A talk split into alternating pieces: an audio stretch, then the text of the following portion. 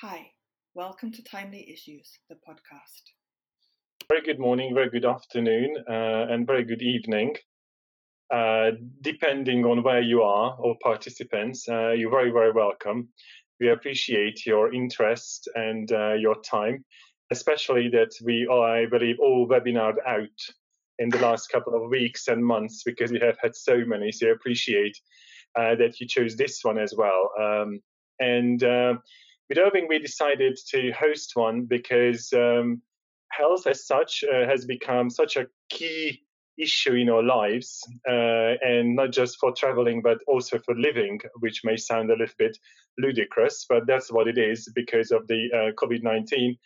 And uh, since um, medical tourism and wellness tourism um, have been talked about a lot recently, how uh, they are developing such great market opportunities here. We thought this is probably time to look into it, how we believe it really, really is going to look like. And certainly, uh, since uh, regulations change day by day, um, travel opportunities change day by day, obviously, we can tell you what. Uh, um, at the best knowledge at this minute or in this moment, uh, we can uh, sh- share with you. just a couple of discussion uh, initiating thoughts uh, from my end because we will start with the uh, um, the um, looking at how medical tourism or wellness tourism may look like. Uh, just a very very quick and very brief reminder um, or understanding that uh, health tourism is an umbrella term and it includes medical tourism as well as wellness tourism. We understand that uh, there are countries where you may have a different terminology, but uh, to give uh, common grounds, um, I thought it's uh, useful to have uh, this mutual understanding of uh, how we look into this business. So I will be covering the wellness tourism side, and Irving will be doing the medical tourism side, and we will be happy to answer your questions. Um, the demand in, in wellness uh, tourism or in medical tourism also, uh, we can look at it from uh, the perspective of is it a voluntary option, is it a prescribed option, is it or is it a necessary option? And after the actual uh, situation when we're opening up, we need to see how relaxation, escapism, spirituality, love completion, or self-image may change in our uh, in our lives. That are we going to look desperately for relaxation? We do we want to escape from being locked down for months and weeks? Have we become more spiritual, uh, or we decide that you know what? Uh, I want to do something to complete my life as soon as humanly and physically possible. Since I don't know when I'm going to be locked down again, I will miss that opportunity. So I just want to do that uh, activity or visiting that site, uh, even for wellness purpose, as soon as I can physically just uh, can, or I decide that after not being uh, visiting the hairdresser for th- uh, three months, this is the time to pay more attention to my self-image and uh, uh, do something more about it, including a travel activity.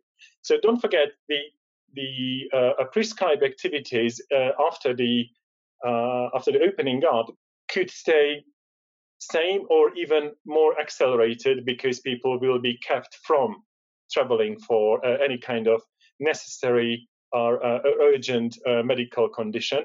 At the same time, we might have that all these uh, lovely opportunities like thermal facilities will be further locked down because or spas because we don't quite know how to deal with them and manage them and disinfect them or hot, uh, in certain countries they believe that hot water is actually very good because the lovely virus doesn't actually like it too much in other countries, they say that that's a, a way higher risk, so we want to close them, uh, keep them closed for months and months and months. Uh, or uh, you might say that I'm interested in um, taking a retreat because I want to retune myself. And uh, also, you might say that uh, uh, I kept from taking treatments for IVF, and I really, really believe that this is the time to uh, get this done, and I want to have it done from the best place because this is the uh, uh last opportunity. Prescribed activities will covered will be covered by um, Irving later. How we believe that's going to be uh, influenced by uh, the, the, age groups and the various uh, healthcare related regulatory activities by governments as well as insurance companies. Can you have uh, a policy uh, if you're above a certain age. But don't forget on the on the on the left hand side of this uh, lovely chart, you can really see some key trigger points that a voluntary activity might be something that you really want to do very quickly. Depending on where you are and what kind of uh, segmentation you are using, you, will, you will need to be ready to change that, or will be you will be able to look into segmentation in a very different way because price may not be an issue anymore or not as much, but will be more important to certain people who lost their jobs. So, segmentation you would need to reconsider. You need to look at all the marketing segmentation recommendations of how many options we have for segmentation. Otherwise, you may want to go back to the old normal, and the new normal will be probably so far away from it that you cannot actually provide the necessary answer, even if you have the uh, best spa forever. Uh, talking to spa therapists, and I know that a couple of um, uh, colleagues are here on this call. Um, having a treatment provided by a therapist with gloves on may be not your uh, perfect idea for a spa treatment. So we need to think of what is going to be realistic, what kind of uh, a nature orientation or treatment orientation will um, actually come up after the opening. Uh, I think uh, any destination planning uh, health related services would need to look at, or at least should consider, uh, this other uh, uh, process of thinking, because we might find people who are hedonistic and want to do self gifting of actually gifting themselves with wellness trips, wellness oriented trips or people will look for way more healthy options. They need to be able to, as operator, or a service designer or a therapist will be able to you will you will need to be able to describe how it is healthy, how many uh, varieties of health we can have, how many layers of health we can have, and how your treatments and services would need to be enhanced and fine tuned because of the more specific expectations of the healthy options. Don't forget, these people are not health travelers, not health tourists per se, but even a business traveler, even a cultural traveler, even traveler may look for healthier options from gastronomy, uh, room provision, treatments, uh, just on the side, even cultural events they might want to take part in, uh, well-being related cultural traditions and uh, rituals. So invite everyone to reconsider how you are labeling your services, how you're defining your services, and try to locate yourself on this grid where you actually belong. And don't um, uh, misunderstand this. It's no good or bad uh, uh, location for your service. It's just you have to find the right one.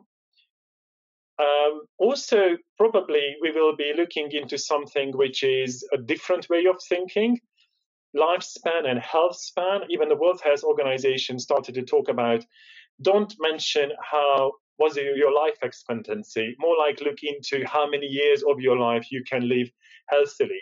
I think this uh, uh, COVID 19 really highlighted the importance of that, and people will be looking for options and solutions and not just some uh, uh easy uh, marketing uh, labels, but content and really really content based service provision here. This is one of my favorite um, things, and uh, I know that service providers, uh, developers, owners, even therapists can go nuts when we discuss these questions because they, they believe it's it's just uh, uh, looking at it in a very different way, and that's what I personally like very much. You really have to make a decision what uh, wellness thing you are choosing. Either you can choose the wellness washing, so you now believe that exactly the same services, just because you will call them wellness or wellness improving, will sell. But this is exactly what's been happening, like uh, anything that green. Or you can go uh, on the whole on the whole road and you say all of my services will be wellnessified, or look at uh, look at my services and value propositions, how I can contribute to my guests' wellness in a more complex way, but is still not de facto uh, a wellness traveler as such, but all of my services are really looked at uh, from that perspective. You might say that, you know what, what people will need is fun and entertainment, and I combine wellness and entertainment, and that's what well entertainment is. And sorry about the, uh, uh, you know, breaking the language, but uh, I think it's a good uh, label here. And yes, we, we do have already uh, opportunities that you can do yoga with goats. and then you might say that this is not proper yoga because that's you can't take it for seriously. But to certain people, this is the way to enlighten and uh, uh, your your even your soul and have some fun at the same time doing some spiritual activity or physical activity. This you need a lot of creativity to come up with meaningful solutions. I will give you a couple of examples in a minute. Or you want to become a eminent, which is a wellness eminent, which basically is that you want to focus on one domain of wellness, one component of wellness, and you want to do that perfectly. You want to have guests who are interested in spirituality and spirituality in a certain way, and then you gear yourself to meeting the demand of such guests. Not something to everyone, but just certain things, but perfectly to a small group of people. I believe we will see a lot of those happening because uh, people will be very savvy and they will need to think twice when they travel to any destination. And when you can redefine and you become an eminent of your service provision, you will find your uh, guests. And yes, this is uh, gin and tonic uh, yoga. This, this is entertainment. And you can say that this is totally stupid and unnecessary, but uh, to be honest, I would love to have my gin now, not necessarily with um, uh, with yoga at the same time. But you know, this this is what people even men can find it attractive, uh, groups can find it attractive, and yes, you can introduce yoga to, to people who wouldn't have uh, done yoga otherwise, even if those uh, might say, or many people might say that this is total rubbish, and you just, uh, you know, McDonald'sifying of yoga.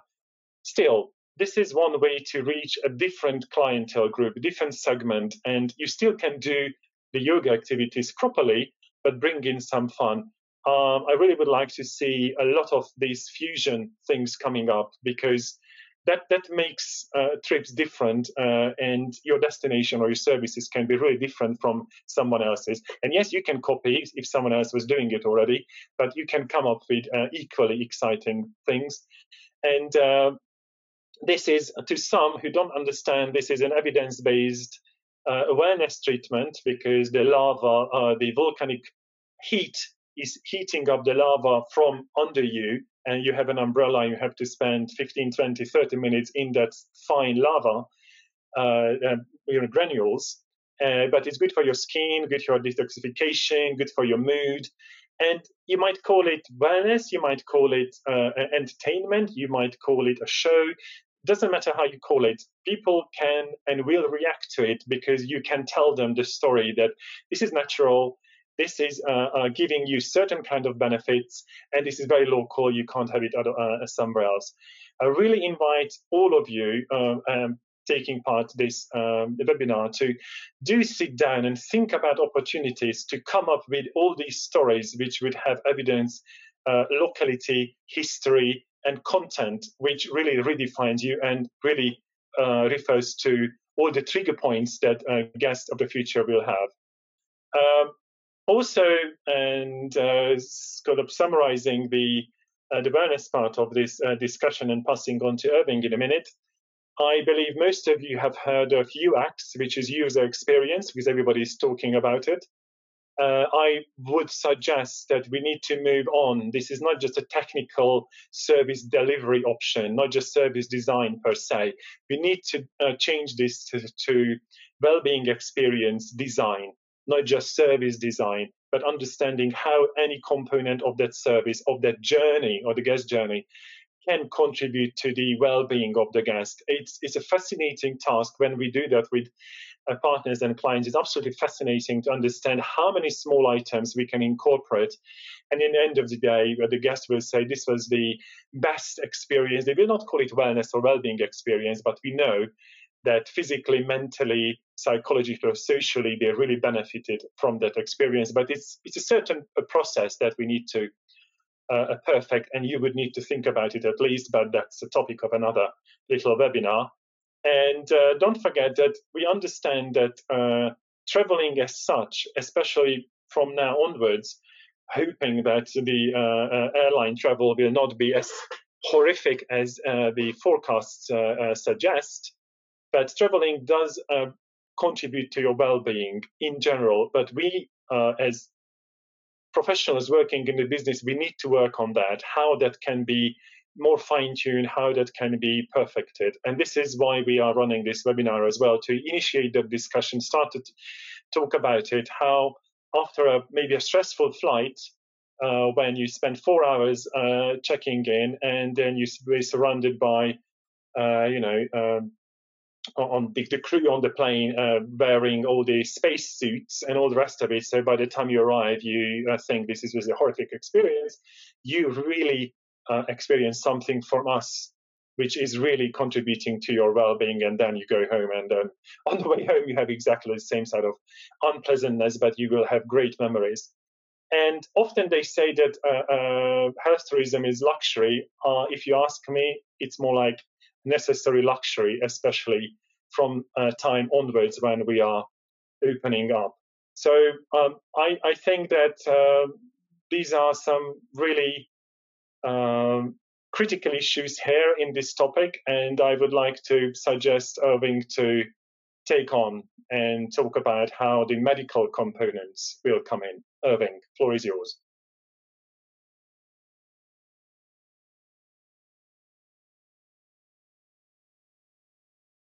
Well, thank you, Laszlo. Um, will one of you or both of you acknowledge that you can hear me? okay, great. Yes. So, uh, lovely.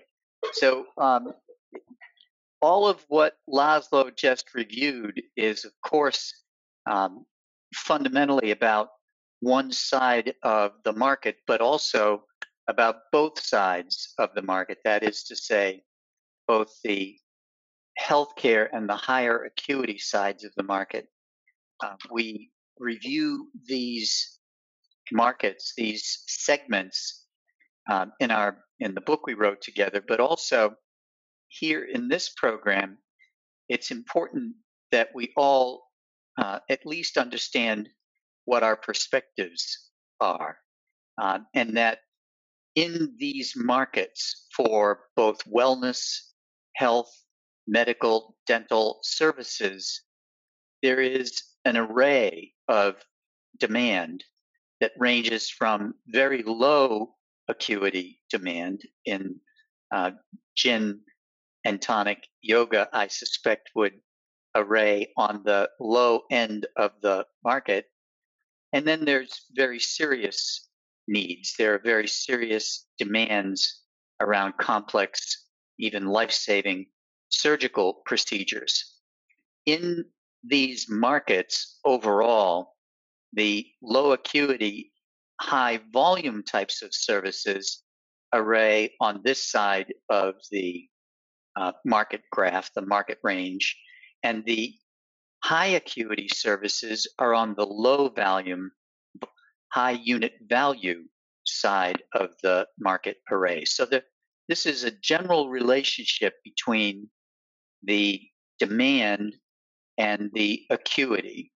The demand for low acuity services is high and the uh, unit value is relatively low and the demand for complex surgeries, um, cancer treatments, heart valve replacements, these this demand is relatively small, uh, yet it has a very high unit value. Going forward, in, historically and going forward, the factors that are important in the health tourism markets continue to be destination stability, Consumers want to go where they feel comfortable, where the political and economic regime is stable. Uh, economics is important.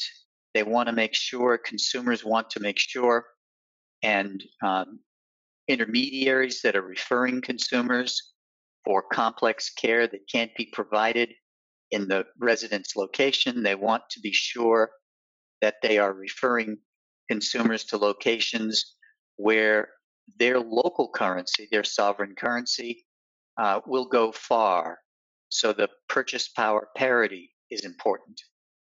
Equally important is capacity.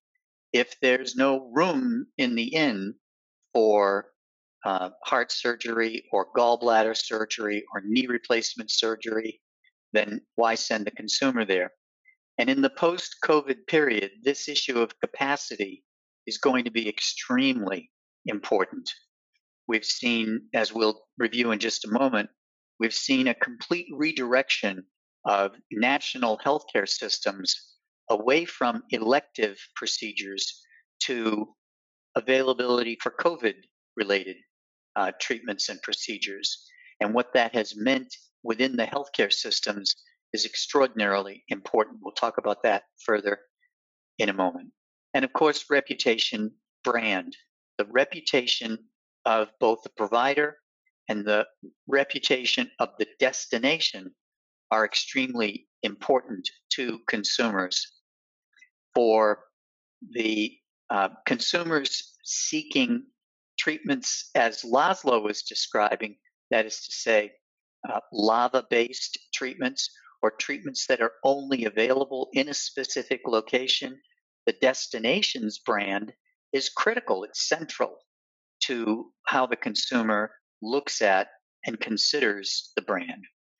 Other situations where the services are of a higher acuity, such as medical treatments, the provider destination, uh, the provider brand rather, uh, can be very critical.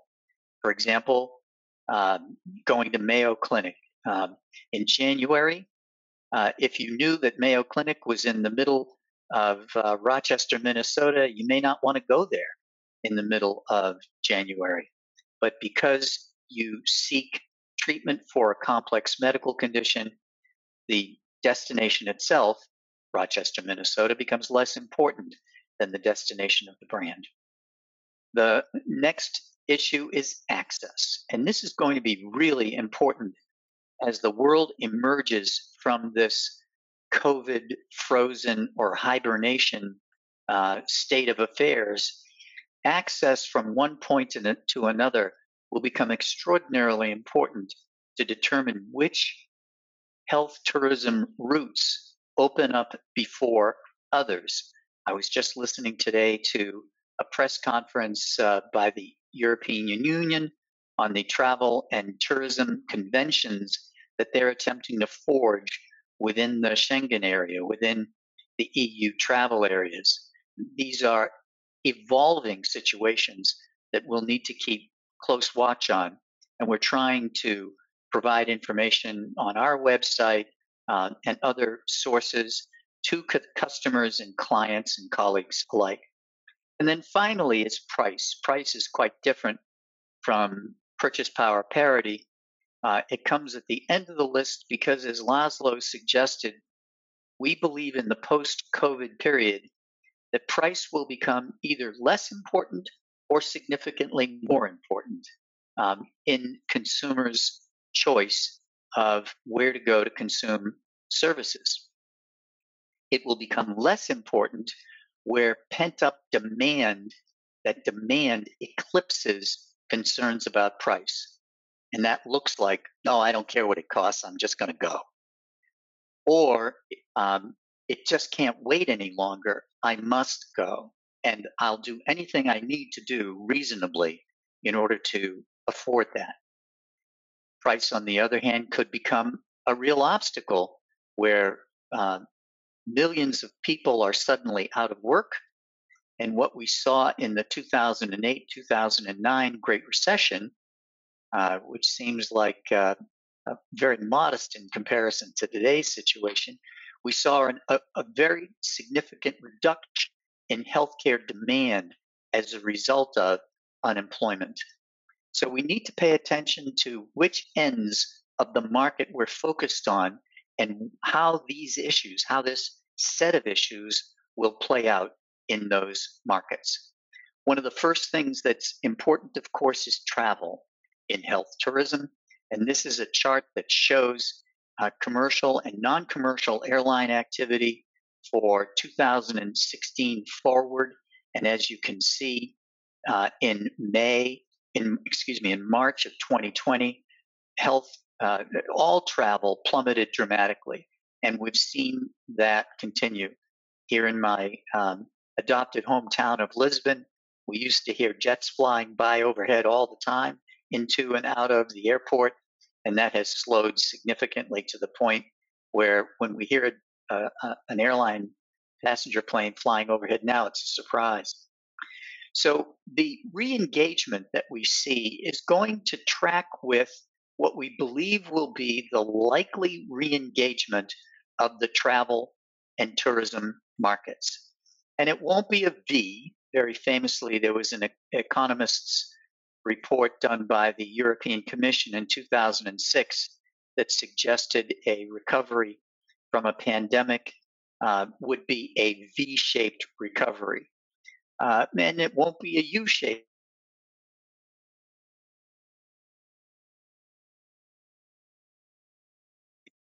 Economists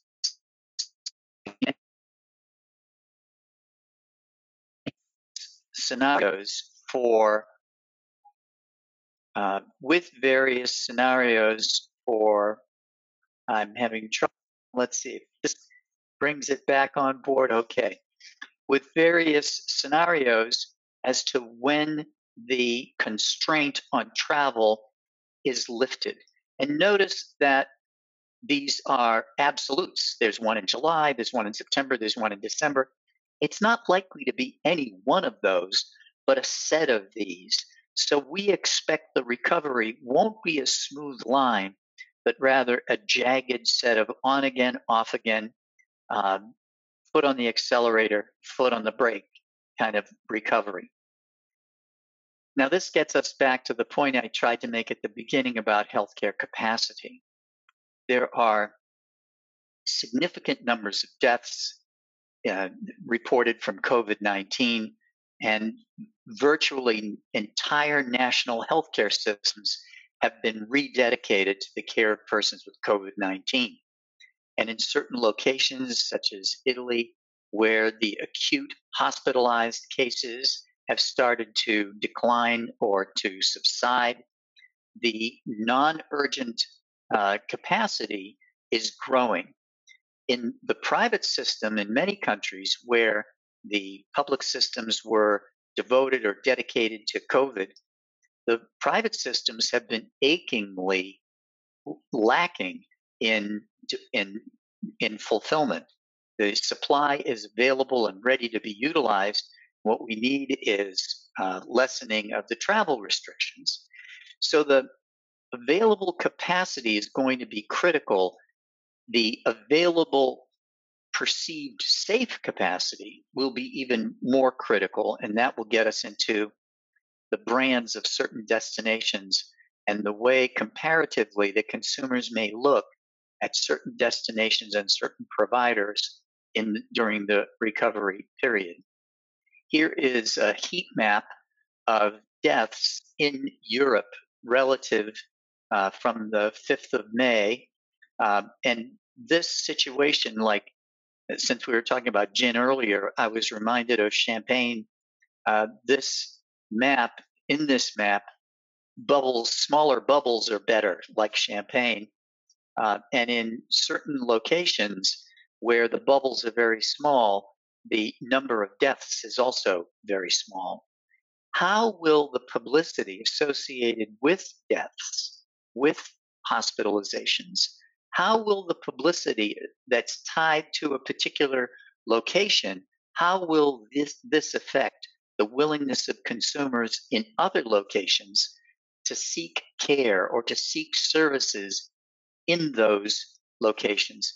That remains to be seen uh, and will be a very important component of the emergence of the health tourism markets. And one of the things we're very much going to need we're going to need better segmentation. Laszlo referred to this earlier, uh, not just demographic segmentation, but careful psychographic segmentation that looks at what the motivations are associated with consumers' uh, willingness or unwillingness to travel and how those factors play in with each other.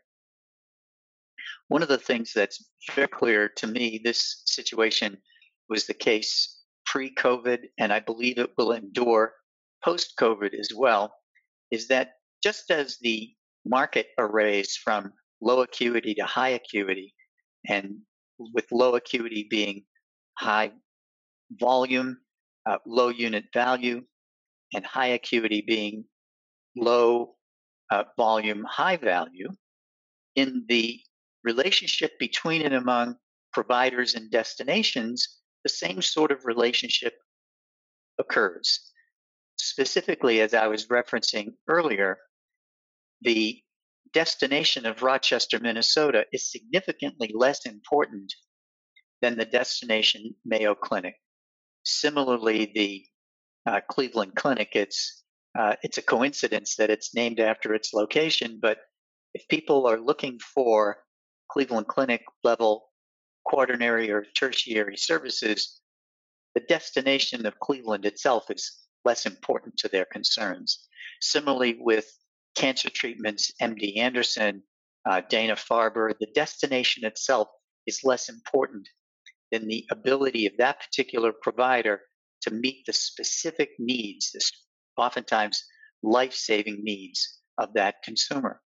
Whereas on the other end of this scale, where the acuity is low and the um, the destination importance is probably high. Um, I do care if um, my lava treatments are done in a safe and interesting location. Uh, and that relationship will continue to be important. And we'll need to continue to sort it out as we enter the post COVID period and evaluate consumers' motivations and inhibitions. So the recovery is an interesting and complex situation. We'll continue to cover it, we'll continue to address it. And as Romilly said at the outset, we'll be having another session in June covering the same things. The linear assumptions that more is better are likely to fall by the wayside.